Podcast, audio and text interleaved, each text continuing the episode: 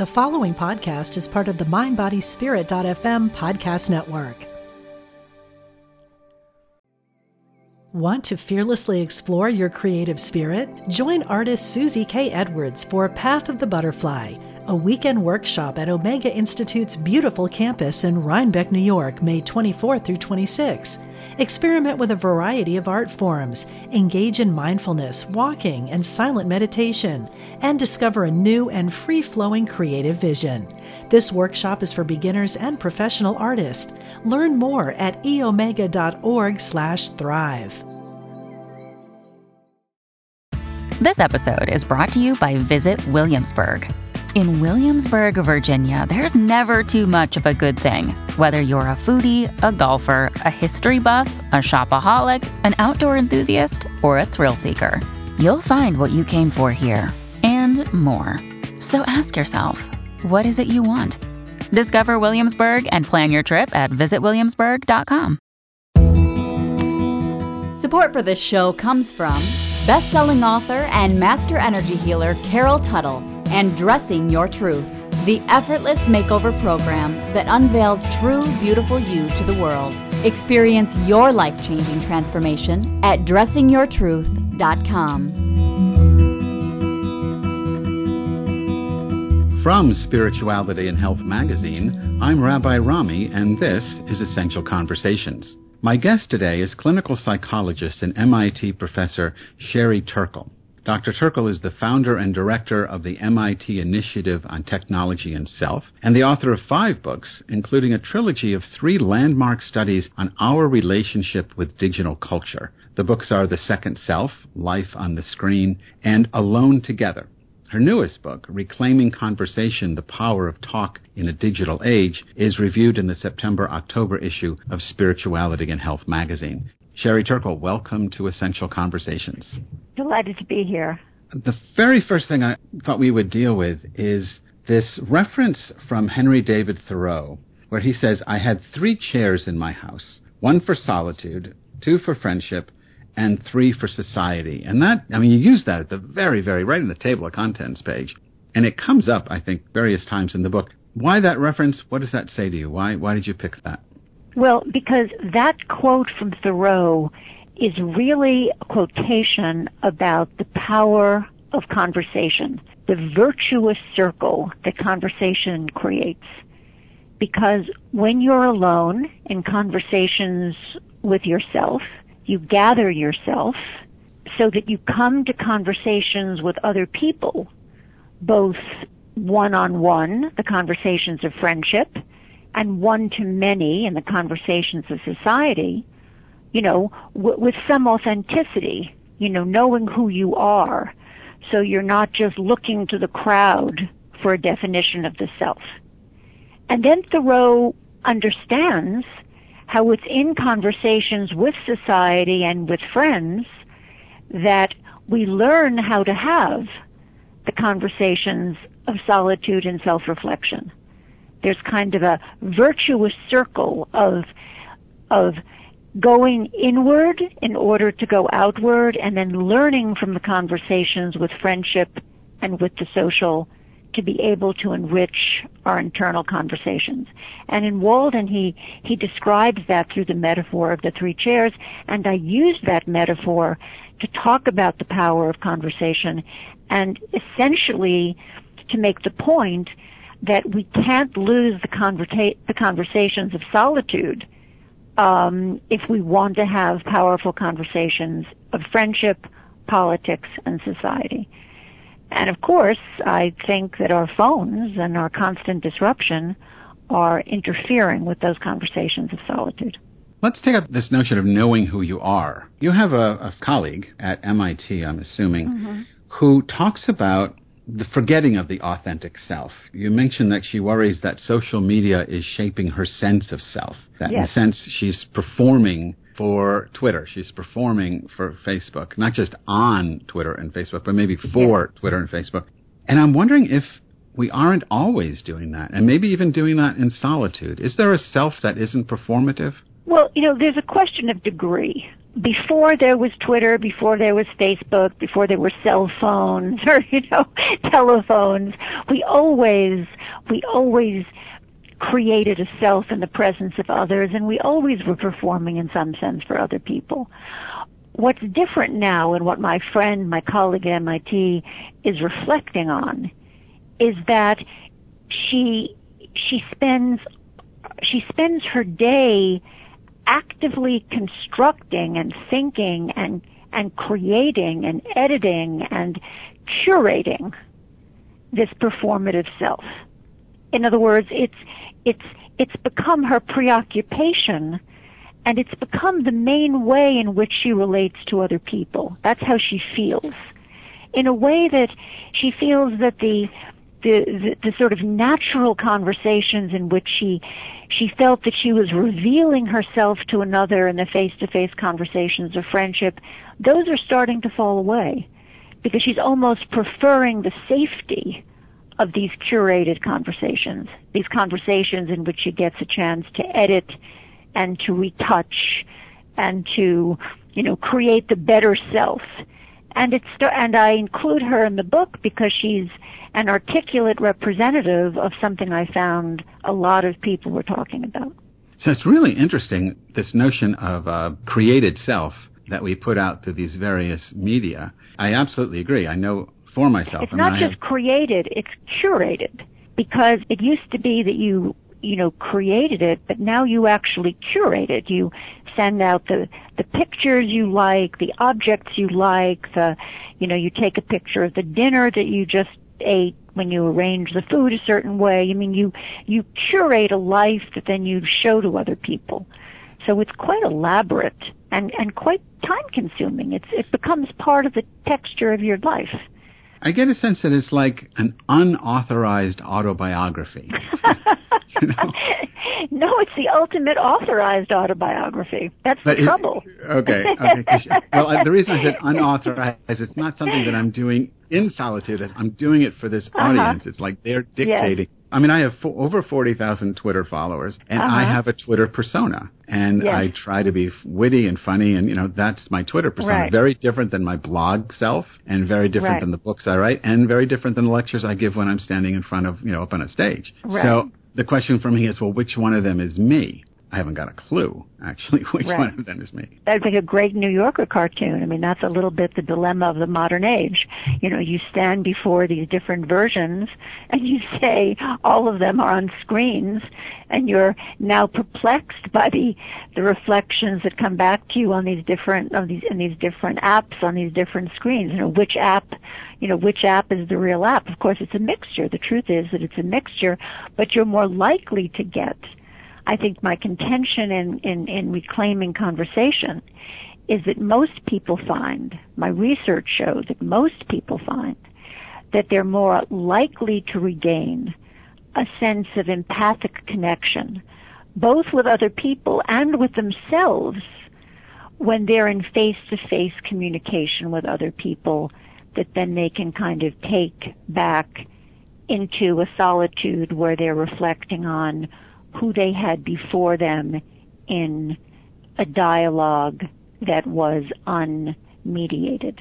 That's the result of my work, that if you really want to think about who am I unmediated, you would not line up your apps, but you'd be more likely to have a conversation with a trusted friend, partner, family member, and engage in dialogue and then reflect on it even then, do you find that people will be different selves? You know, when I'm engaging with my son, I think there's probably one performative self. When I'm engaging with my wife, another. When I'm engaging with a student, I'm trying to get a sense of, or do you think there's a core self behind all of this? Or is it all just narrative? We make up these selves to speak to the situation in which we find ourselves.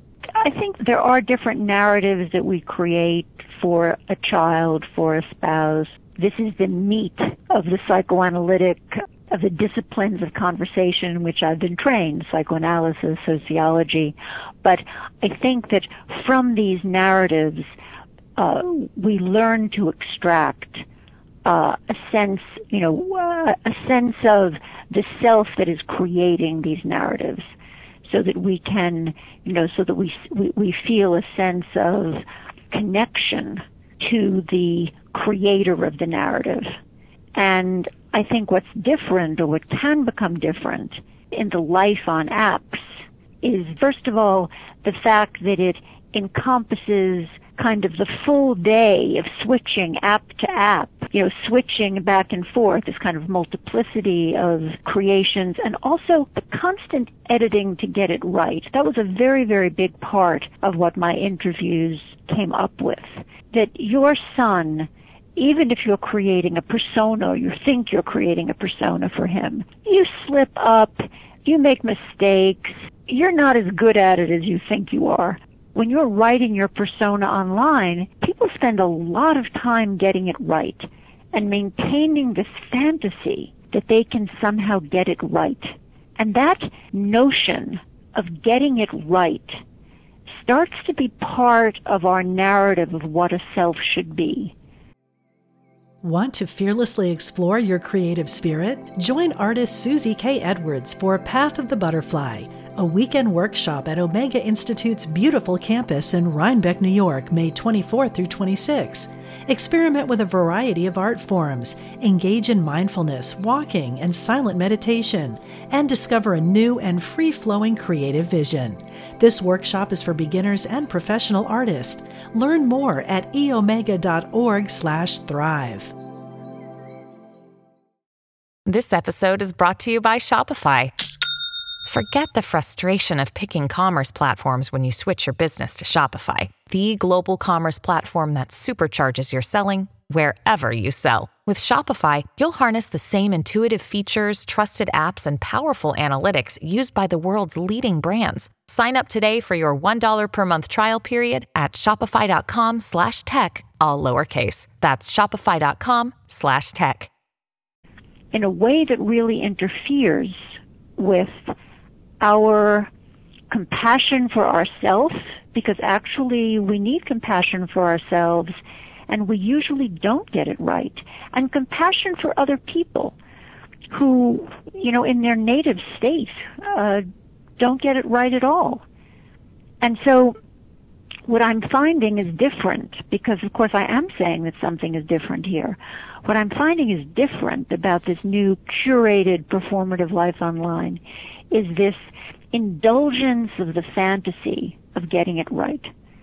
Um, and I think that's something we need to reflect on because it, it fits into a fantasy in our culture about being able to live the kind of perfect life, the life without slip ups, the life without mistakes. You mentioned compassion, you mentioned empathy a couple of times. Yes. It seems like that's what we're losing because the technology lacks it, I guess, and so there's no room for it. I mean, you have emoticons. It, it's appalling that the richness of human emotion has to be dumbed down to emoticons. Well, their studies show that over the past 20 years, there's been a 40% decline in all the markers for empathy among college students. You know, attributable with with the most dramatic decline in the past 10 years attributable to the use of digital um, technology. And in, in studies of um, uh, camps, you know, sleepaway camps where they have no digital devices allowed, studies show that in only five days at a camp, you can get those markers to start dramatically rising again. And when you ask, how does it happen? It happens because the kids talk to each other. So I, I say that, that for the for the thing that is failing us most, and conversation is the talking cure. For empathy, which is what's failing us most, conversation is the talking cure. It's the way we develop empathy. It's the way we train ourselves to be sensitive to other people, to be attentive to their to their voice, their posture, their their body language, their eye contact. They the, the shifts in their voice. Uh, and if we, we if, if we just take all of that stuff out and not practice, it's not surprising that we lose it. But it's an it, conversation is the most human and humanizing thing that we know how to do. And you just can't kind of take it away and think that everything is going to be the same. I'm Okay, very well- optimistic, but we got to get to it. I don't know if I'm pronouncing this professor's name right or not, or if you know her personally, but at MIT, you have a mm-hmm. colleague, Dr. El Kaliouby. She uh, has this project going on at MIT, or actually it's a program, I think, Affectiva. And the mm-hmm. idea is that our smartphones are going to be able to read the body language, read our faces, and be mm-hmm. able to respond to us mirroring back our feelings. So Siri could say to you, you know, you look down today. I mean, that freaks me out. There was an article in the New York Times on the day that we're speaking that talked about Barbie toys for girls that pretend to have feelings and emotions and say to you, I had a bad day today. I'm having uh, trouble. I'm jealous of my girlfriends. How are you with your girlfriends? I mean, you know, toys that pretend to have feelings and emotions and ask you about theirs. I'm really against these deceptions because you can't learn empathy from something that doesn't have any and that is simply pretending to have. So we have to ask ourselves, why are we creating objects that are pretending to have empathy, that can't teach us empathy, that we can't learn empathic response from, when really we just have to lift up our eyes and talk to each other? So how do you answer What- it? I mean, It's because we've gotten so used to looking to technology for solutions instead of looking to people for solutions. And that's why I call my book unapologetically Reclaiming Conversation. I don't consider it a retro book. I consider it an assertion that we have to reclaim the basic human thing of looking to other people for what only humans can give us. Which just begs the question again, why are we afraid of the basic human thing? Affectiva is going to be something that I'm going to buy for 99 cents or $1.99 or maybe it'll be a free app. The assumption is it'll sell, it'll make a lot of money one way or another, that people are going to want this, that somehow people prefer the faux self to the real self. you have to say what's the Yeah. appeal What's the what's appeal? the appeal okay the first appeal is that it's completely predictable in other words we're having a conversation and not so theoretically you could ask me a question that could upset me where i haven't thought of the answer it really challenges my way of thinking uh, i don't deal with it in a, in a satisfying way i could get thrown and if you get into personal material, certainly we know that a friend or a therapist or a family member often asks that question that throws us. And when relationships that keep us up at night. And a program can't do that because we're not in relationship to it. So I think that people are really in the first instance learning the habit of when you deal with programs, you can avoid some of life's, on the one hand, boring bits because the world of programs can be constantly entertaining, as people are not.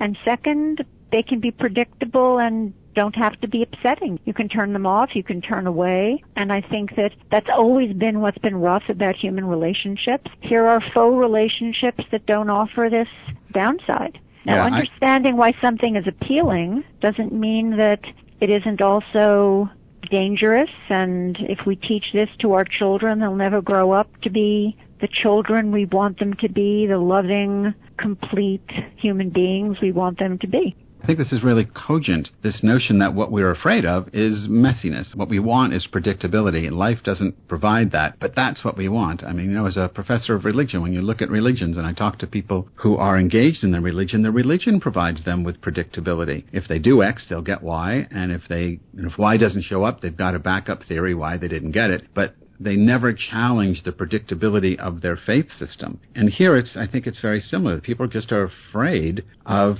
well, you might say freedom. I mean, Erich Fromm's book, Escape from Freedom. We just mm-hmm. don't want to deal with the fact that we are free and that means, you know, messy. And you said you were an optimist, but you must have bad days. So I want to talk to you as if this was a terrible day and you lost your optimism. I want to talk to the pessimistic Sherry Turkle. Let's assume for a moment that no one listens to you. Nobody wants to reclaim conversation. That we as a postmodern, spectacle addicted species fall ever more deeply into the rabbit hole of technology. What happens to us? What are you trying to stave off? What kind of techno apocalypse are you trying to save us from? My bad day begins with elder care where elderly people are tended to by robots, where they try to tell these robots the story of their lives and the robots pretend to listen and the elderly people really aren't heard. So at the most crucial moment where you deserve to have the story of your life listened to, nobody's home to listen.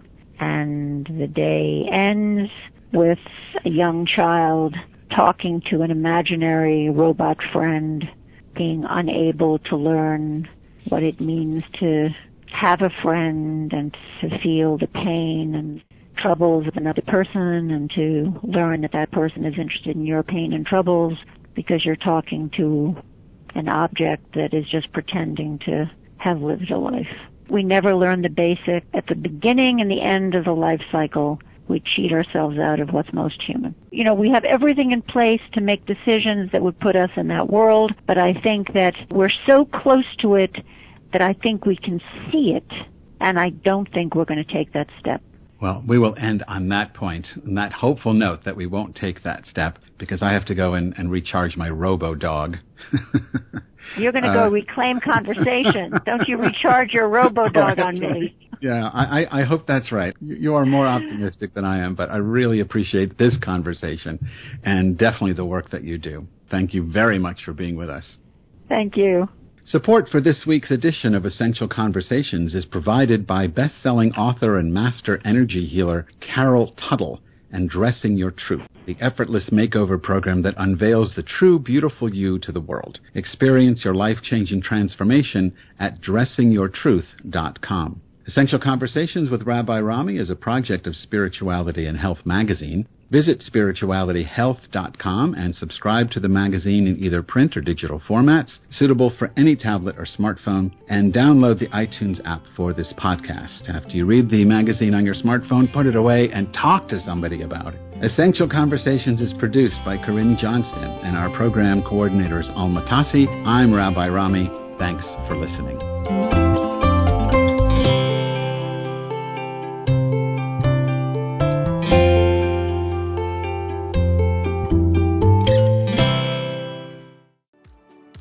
Do you ever feel that calling that you should be doing more with your life? If you're unhappy with the status quo, I can help. My name is Elias Patras, and I'm an intuitive motivator, psychic medium, and motivational speaker. I know that feeling, and on my podcast, Your Inner Voice, I can help you answer that call to step into your life's purpose. I will show you how to recognize and listen to the signs and signals that are all around us and help you tap into your intuition. Join me for the show here on the mindbodyspirit.fm podcast network and wherever you get your podcasts. Let's connect, educate, and grow on this journey together.